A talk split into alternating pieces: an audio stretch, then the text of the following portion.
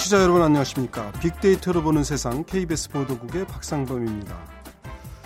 이번 한 주도 용인 크레인 타워 사고로 시작해서 문재인 대통령의 중국 방문과 출입 기자들의 폭행, 우병우 전 민정수석 비서관의 구속 등 크고 작은 뉴스가 많았습니다. 그런데 빅데이터 상에서는 이런 뉴스들은 그렇게 많이 언급되지 않았다고 하네요. 어, 붉은 여왕 효과라는 단어들이 많이 등장을 했다고 하는데 청취자 여러분들께서는 좀 들어보셨는지 모르겠습니다. 겨울나라 앨리스에 등장하는 붉은 여왕의 이야기인데요. 동화 속에서 붉은 여왕은 주인공 앨리스에게 이렇게 말합니다. 제자리에 있기 위해서는 끊임없이 뛰어야 한다. 어, 가만히 있는 게 가만히 있는 게 아니고 열심히 해도 겨우 제자리를 지키는 정도다. 뭐 이런 얘기일 테고. 그래서 아마 경영학에 접목되면서 적자 생존의 법칙 이런 것을 이제 의미하게 된다고 하는데요. 이번 주 세상의 모든 빅데이터에서 많이 다뤄준 모양입니다. 오늘 한 주를 마감하는 금요일 붉은 여왕 효과와 함께 한 주간 화제가 됐던 소식들을 모아서 2주의 키워드로 정리를 해보겠습니다. 네, 빅커뮤니케이션의 전민기 팀장 나와 있습니다. 안녕하세요. 네, 반갑습니다. 전민기입니다. 자, 2주의 키워드를 제가 이렇게 정리할 때마다 가끔 느끼는 게 네. 저도 이제 매일 아침 뉴스를 전하고 있습니다만 아 우리가 전하는 뉴스하고 온라인이든 뭐 하여튼 이런 인터넷상에서 사람들이 관심을 갖고 찾아보고 또 언급하는 거하고 좀 다르구나 하는 거를 많이 느껴요. 이번 주도 좀 네. 그런 느낌을 받는데 아무래도 어, 우리 기자들이 전하려고 하는 뉴스하고 사람들의 관심사가 다른 경우가 많나 봐요, 요즘은. 글쎄요, 뭐 관심사가 다르다고 할 수도 있겠지만 정치 같은 것들은 정말 큰 이슈가 아닌 이상은 SNS에 예. 그 의견을 달기가 쉽지 않죠. 그냥 아. 본인들의 생각은 가질 수 있으나 예. 여기에 대해서 뭐 강력한 주장이라든지 글을 쓰는 거는 쉽지 않아 보여서 아마 예. 관심도가 다르게 예. 어 그런 좀 차이는 있는 것 같습니다. 네. 예. 뭐 정치, 경제, 뭐 우리가 생각하는 어떻게 보면 큰 뉴스하면 이제 기자들이나 언론사들은 이런 걸 국민들, 시청자들 또는 독자들이 알아야 할까라고 생각하는데 또 막상 실생활에 크게 뭐 영향을 안 주는 경우도 사실 있고. 네네. 네. 저도 그래서 이렇게 2주에 그 키워드 할 때마다 많이 사실은 공부하고 생각하게 됩니다. 자, 첫 번째 키워드가 드론 자격증이라고요? 네, 지난 5일 이 오후 경기 안양 경인교육대학교에서 어, 드린, 드론 비행장 국가공인 드론 자격증 실험 실기 시험이 있었습니다. 그러니까 최근 드론 관련 이 새로운 직종들이 생겨나고 있고요. 네. 자격증들이 계속 이제 시험을 보고 있는데 네. 가수 김건모 씨가 이거 시험 본다고 TV에 나와가지고 아, 이야기를 하면서 관심이 그냥 쭉 올라가 버렸고요. 그러니까 이 드론 자격증이라는 게 그러니까 드론 운전 면허증 같은 거예요? 그렇죠. 아. 근데 이제 김건모 씨가 이제 이것을 노후 대비용으로 한다. 아, 그래요? 어, 꽤 돈을 벌 수 있다 이런 이야기를 하다 보니까 어, 저도 관심 생기네요. 예, 뭐, 뭘, 뭘 시험 봅니까? 예, 교통안전공단에서 치러지는 드론 자격 시험은요. 역학, 기상, 법제 다루는 1차 필기 시험이 있고요. 예. 조종, 실기, 구술 이렇게 이루어진 2차 시험으로 구성되는데 필기 시험은 70점 이상을 받으면 합격을 하고요. 실기 시험은 지정된 교육기관에서 일단 20시간의 의무 비행을 이수한 뒤에 뭐 전후진, 삼각 비행, 원주 비행, 그다음에 GPS를 켜지 않은 상태에서 비산 착륙하는 9개 절차를 통과를 해야만 네. 이 드론 자격증을 딸 수가 있고요. 어, 전안 되겠는데. 그래서 이게 실기 시험 준비하는 모습 보면은 자동차 운전면허 시험하고 뭐 상당히 비슷합니다. 예. 자동차 기능 시험처럼 비행장에 삼각형 모양으로 배치된 콘을 중심으로 해가지고 뭐 좌우 이동, 직진, 삼각 비행, 원주 비행 이런 평가가 이루어지고요. 어, 원주 비행은 뭐예요? 원주 비행은 이제 이렇게 빙글빙글 돌면서 예, 원주율 뭐 저희 예전 수학 시간에 배웠던 그렇죠. 아, 예. 그 드론이 라바콘 위에 정확히 서면 이제 그 위에 달린 솔이 내려와서 위치를 확인해주고 시험은 실제 비행보다 좀 낮고 느린 속도로 이게 네. 빠르게 움직이는 것보다 느리게 어. 이렇게 원주율로 하는 게 상당히 어렵다고 하더라고요. 어, 그래서 그래요? 천천히 하는 것을 이제 시험 보고요. 음. 운전면허 시험장에서 이제 차량을 살살 움직이는 것처럼 들어온 기체를 어. 느릿느릿 아주 조심스럽고 정확하게 움직여야지만 음. 이 시험에 통과할 수 있다고 합니다. 김건모 씨가 노후 대비로 시험을 본다 그러면 그, 그 연령대들이 많은가요? 저도 이제 그 김건모 씨랑 비슷한 나이인데. 네, 뭐 연령대는 정확히 모르겠지만 뭐 젊은 친구들도 있고 이게 세계 대회도 있습니다. 근데 아, 세계 챔피언이 우리나라 10대 청소년이에요. 오. 어. 그 정도로 지금 우리나라가 드론에 대한 관심이 상당히 높다라고 할 수가 있겠고요. 예. 2015년부터 시작이 됐는데 그때 당시에는 이제 311명이 응시해서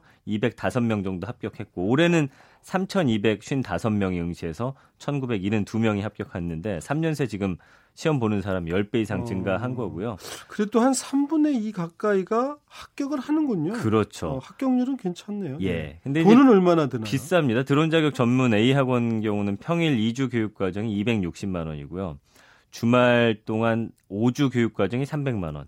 그러니까 뭐 다른 학원도 300만 원에서 350만 원 정도 수준이고 음. 일부 고급 학원은 뭐 최대 600만 원까지 수강료를 또 내기도 합니다. 아니 600만 원씩 들여서 이걸 따면은 뭐가 돈을 금방 좀 벌 수 있어요? 그러니까 뭐 여러 방면에서 쓰이는데요. 예. 뭐 요즘 방송국에서도 드론 많이 날리고. 그렇죠. 근데 이제 그 김건모 씨가 언급했던 것은 논이라든지 밭 과수원에다가 이 농약 뿌릴 때 예. 이걸 이용해서 하는데 뭐 이 정도 가격이 측정이 돼 있다고 합니다. 논 같은 경우는 평당 2, 30원, 밭은 한 50원에서 70원, 과수원은 100원 정도로 이제 가격이 네. 형성돼 있는데 일만 따내면 하루 8시간 날려서 뭐 최대 이건 최대입니다. 네. 200만 원 수익도 가능하다. 어, 뭐 이런 이야기를 농약 하니까. 뿌리는 걸로요. 예. 근데 이 일이 1년 내내 있는 건 아니잖아요. 그러니까 예. 아니 그래도 경쟁률도 심하고요. 어, 그러니까 평균적으로 한 300만 원 정도를 들여서 따면 하여튼 잘하면 한 번에 하루에 200만 원 수익도 가능하다든 이런 얘기인데. 네, 확률이 높진 않아 보이지만 음. 어쨌든 가능하다는 겁니다. 어, 예. 저도 한번 공부해 봐야 되겠는데요. 자, 다음 키워드는 블라인드 채용이군요. 예, 청와대가 블라인드 채용 방식으로 대통령 비서실 전문 임기제 공무원을 뽑았다라는 뉴스가 나오고 나서 아, 이거에 대한 뭐 찬반이라든지 여러 의견들이 지금 많이 달리고 있는데 네. 어쨌든 합격자 전원이 여성이었다라는 소식 때문에 오. 더 이슈가 됐습니다. 그러니까 청와대가 발표한 자료를 봤더니 일자리 통계 전문가, 통번역 전문가, 문화해설사, 동영상 전문가, 포토 에디터 이렇게 다섯 개 직의 여섯 명을 전문 임기제 공무원 채용 이 최종 합격자로 발표를 했거든요. 이게 봤더니 경쟁률이 한 44대 1 정도 됐는데 네. 청와대가 이번 채용에서 블라인드 채용을 전면적으로 실시하겠다 하고 나서 여기까지는 사람들이 별 관심이 없었습니다. 근데 네. 뽑고 나서 뽑았더니 다 여자더라. 예. 이게 지금 이슈가 되면서 요즘은 야, 뭐 예. 어느 분야든지 여성들의 진출이 뭐 활발한데 여튼 전원 여성이었다 해서 이제 아마 화제가 됐다는 맞습니다. 얘기인데 블라인드 채용이라는 게 원래 뭐 학교 안 보고 고향 안 보고 아버지가 뭐 하는지 안 물어보고 그 다음에 심지어는 원래 사진도 그저 뭐 없앤다고 그랬 사진 안 보는 회사들이 요즘 아, 많아졌습니다. 아, 요 청와대 블라인드 채용은 어땠는지 모르겠네요. 네. 그 그러니까 일단은 현 대학교 졸업한 학생 분들이 된 건가요? 된 그렇죠. 이제 결과 발표 후에 많은 분들이 그러면 이 학생들 어느 학교 출신이야 예. 이게 굉장히 관심이 높았거든요. 예. 근데 연세대 출신이 두 명이었고 숙명여대, 덕성여대, 서울여대, 경일대 네. 각각 한 명씩이었으니까 어 그래도 예상보다는 정말 고른 분포가 됐다라는 어... 지금 평가가 나오고 있거든요. 여학생들인데, 그러니까 여학교 예.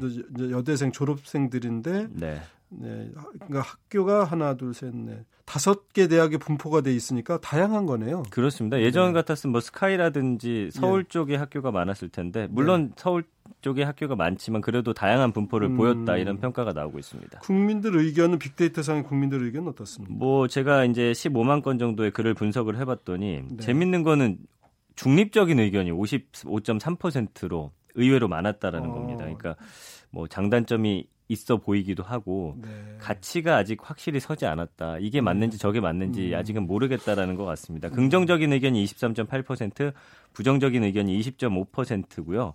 감성어들을 보면 이제 긍정적인 거는 아주 공정하다, 뭐 우수하다, 능력, 진심 이런 키워드를 볼 수 있었고 부정적인 감성어는 역차별, 걱정, 우려, 불합리한, 반대한다 등의 단어였으니까 이게 공정하다라는 입장과 오히려 음. 어, 대학 4년 그리고 고등학교 동안 열심히 한 학생들에겐 이게 역차별일 수 있다라는 음, 의견이 역차별이 될 수가 있나요? 예. 그러니까 뭐 예전 같았으면은 학교에 어떤 가기 위한 그런 그런 과정들 역시 높게 평가를 해줬다라고 한다면 음. 이제는 그렇게 따지면 굳이 고등학교 때 열심히 공부해서 좋은 대학 갈 이유가 뭐가 있냐라는 의견들이 달리는 어. 거죠. 예.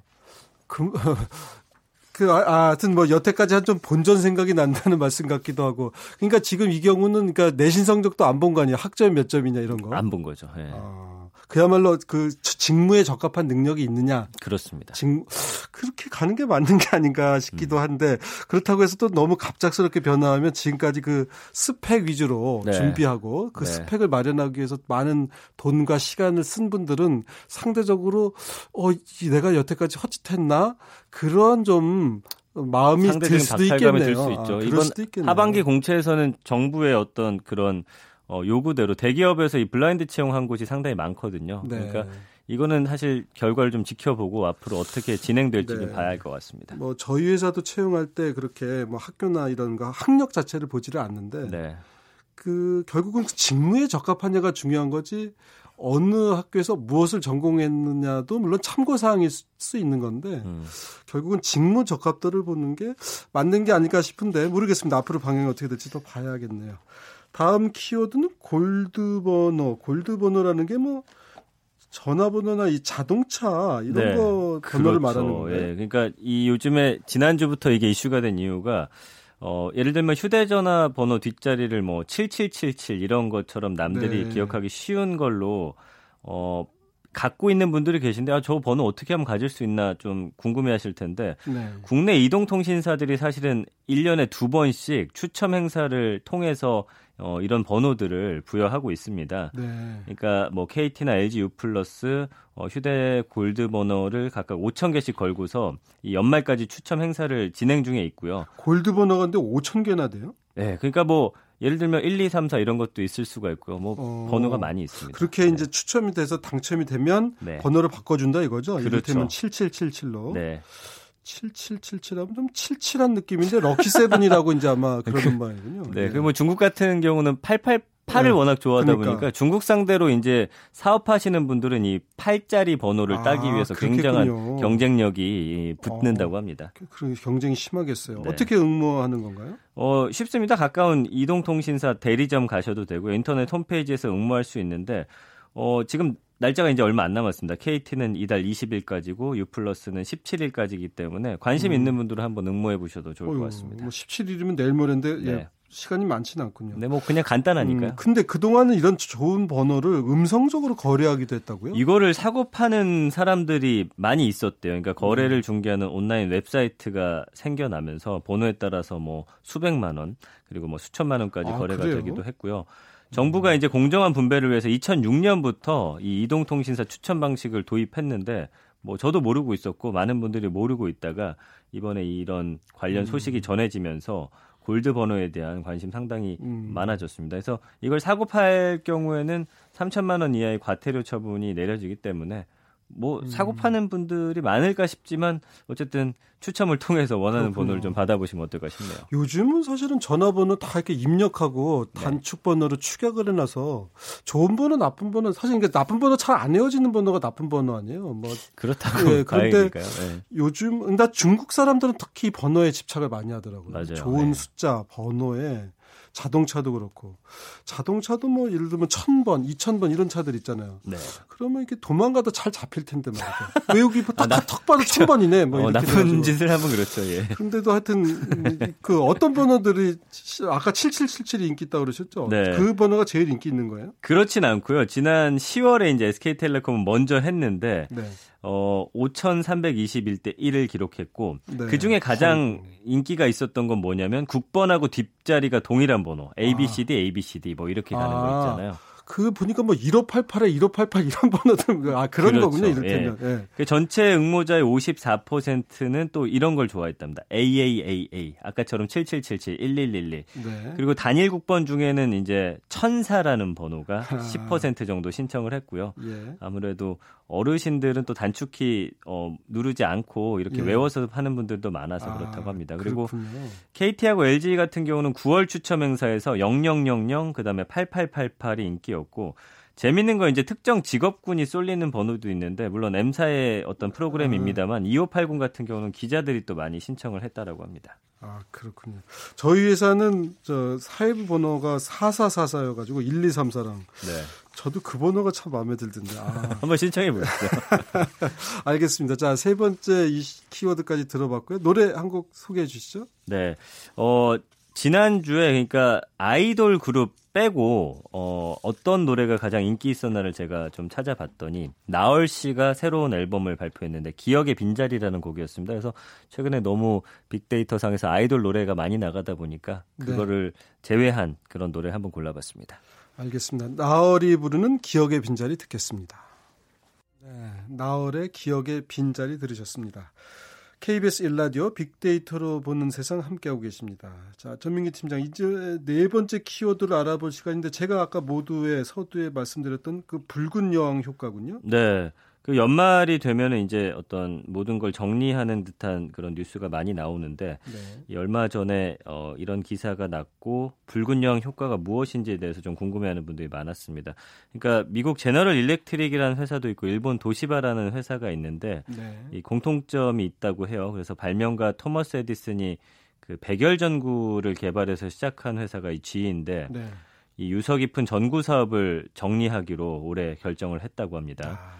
그리고 세계 최초로 노트북 PC를 상품화한 게 도시바란 회사인데 네. PC 사업을 매각하겠다 이렇게 밝혔고요. 네. 그러면서 음, 이런 공통점이 발견된 거고 GE 같은 경우는 125년 전에 이제 최초로 전구를 상용화했고 도시바는 1989년에 다이나북이란 노트북을 처음 출시했는데 가장 처음 만들었음에도 불구하고 시장에서 쓸쓸하게 떠나야 되는 그런 네. 입장이 되다 보니까 관심을 가졌는데 붉은 여왕 효과 아까 말씀을 설명을 해주셨잖아요. 그러니까 네. 어딘가에 어, 그 자리에 머물기 위해선 가만히 있, 어서는안 되고 네. 그만큼 더 열심히 노력해야지만 네. 그 자리에 있고 더 나아가기 위해선 두 배 이상 그렇죠. 네. 열심히 뛰어야 된다. 뭐 이런 모두가 효과입니다. 뛰고 있으니까 내가 뛰어야 겨우 그 자리 유지하는 거다라는 얘기인데 네. 참 어느 분야든지 말이죠. 정치, 경제 뭐 영원한 1등은 없는 거예요. 지금 말씀 듣고 보면 그 에디슨이 발명한 그 전구로 100년을 넘게 버텼는데 G가 그 큰 회사가 그 전통의 사업을 접어야 되니 오죽하면 네. 접겠는가. 또 G 주가도 많이 떨어졌다는 뉴스도 얼마 전에 나왔었던 걸 보면 네. 참그 큰 회사, 그 머리 좋은 사람들이 많을 텐데도 그 머리 좋은 사람들 그렇게 많이 모아놓고도 그걸 유지하지 못하는 걸 보면 음. 아, 머리 좋은 거 갖고 되는 것도 아니구나 하는 생각도 좀 들어요. 사실 그렇습니다. 1등을 유지한다는 게 어렵잖아요. 스포츠 세계도 그렇고. 그렇죠. 예. 사실 세계 최초란 타이틀은 이, 전에 없던 제품에 이제 붙기 때문에 예. 어, 혁신성이 기본이고 동종업계에서 최고의 자리에 오르기가 쉬운데 네. 이제 그 영원한 최고는 뭐 물론 이런 제품뿐 아니라 예. 뭐 국가들 사이에서도 존재하는 것 같은데 예. 이제 1991년 세계 최초로 리튬 이온 배터리를 상용화해서 워크맨을 히트시킨 게 소니라는 회사인데 그렇죠. 소니 워크맨은 아마 예. 스티브 잡스한테도 영감을 많이 준 것 같아요. 그렇습니다. 예. 근데 지난해 배터리 사업을 다른 회사에 팔았고요.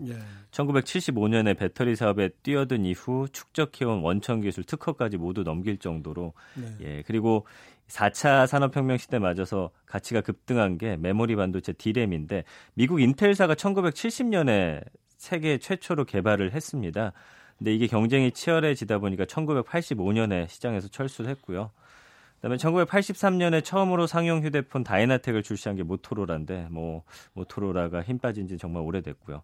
뭐 IBM도 1992년에 세계 최초의 스마트폰을 IBM이 개발했었습니다. 네. 사이먼이란 거였는데 뭐 이제는 아는 사람도 없고 예, 네. 들어본 사람도 없는 것 같습니다. 그만큼 이 세계 최고를 최초를 최고로 이어가서 유지한다라는 게 얼마나 네. 어려운지를 뭐 보여주는 사실이 아닌가 싶습니다.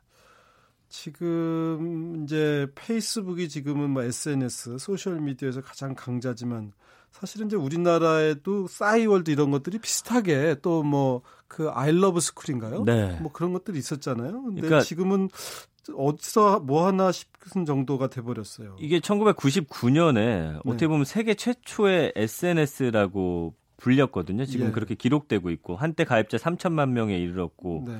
뭐연 천억 원대 매출을 올리기도 했었는데 이제는 뭐 어, 아무도 잘 하지 않는 그런 네. SNS가 되어버렸죠.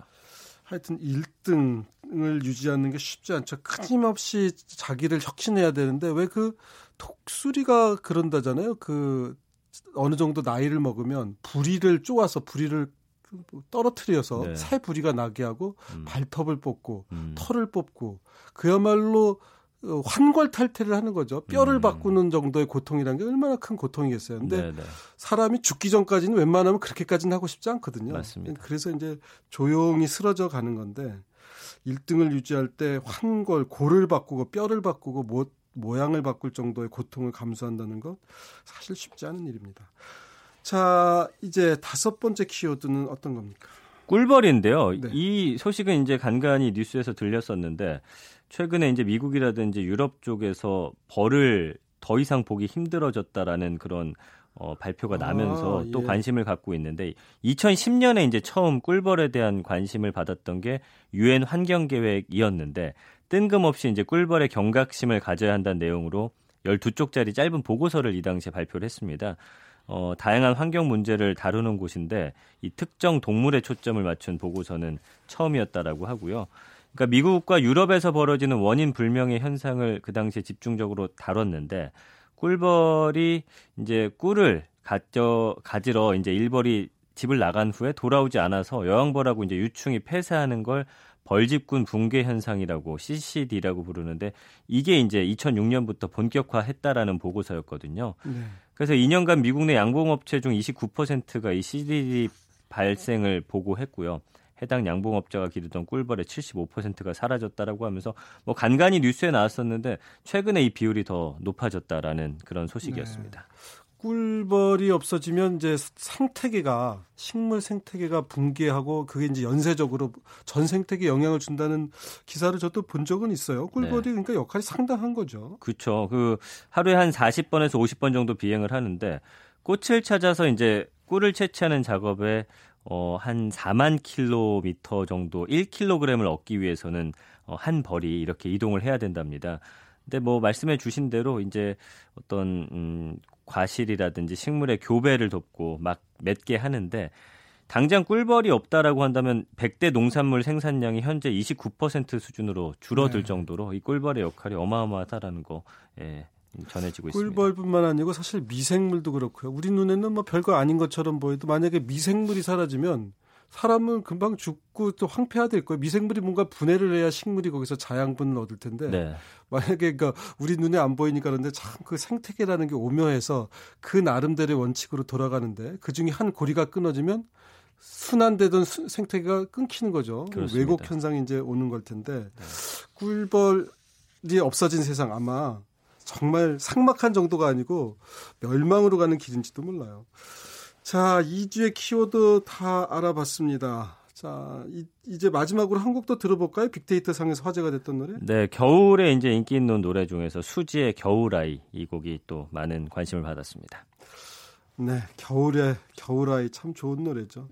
겨울철마다 많이 듣게 되는데 12월 둘째 주 빅뮤직 수지가 부르는 겨울 아이 들으면서 빅커뮤니케이션의 전민기 팀장과도 인사 나누겠습니다. 고맙습니다. 고맙습니다. 네, 오늘 수고하셨고요. 저도 함께 인사드리겠습니다. 편안한 주말 보내시고요. 다음 주 월요일 11시 10분에 다시 찾아뵙겠습니다. 고맙습니다.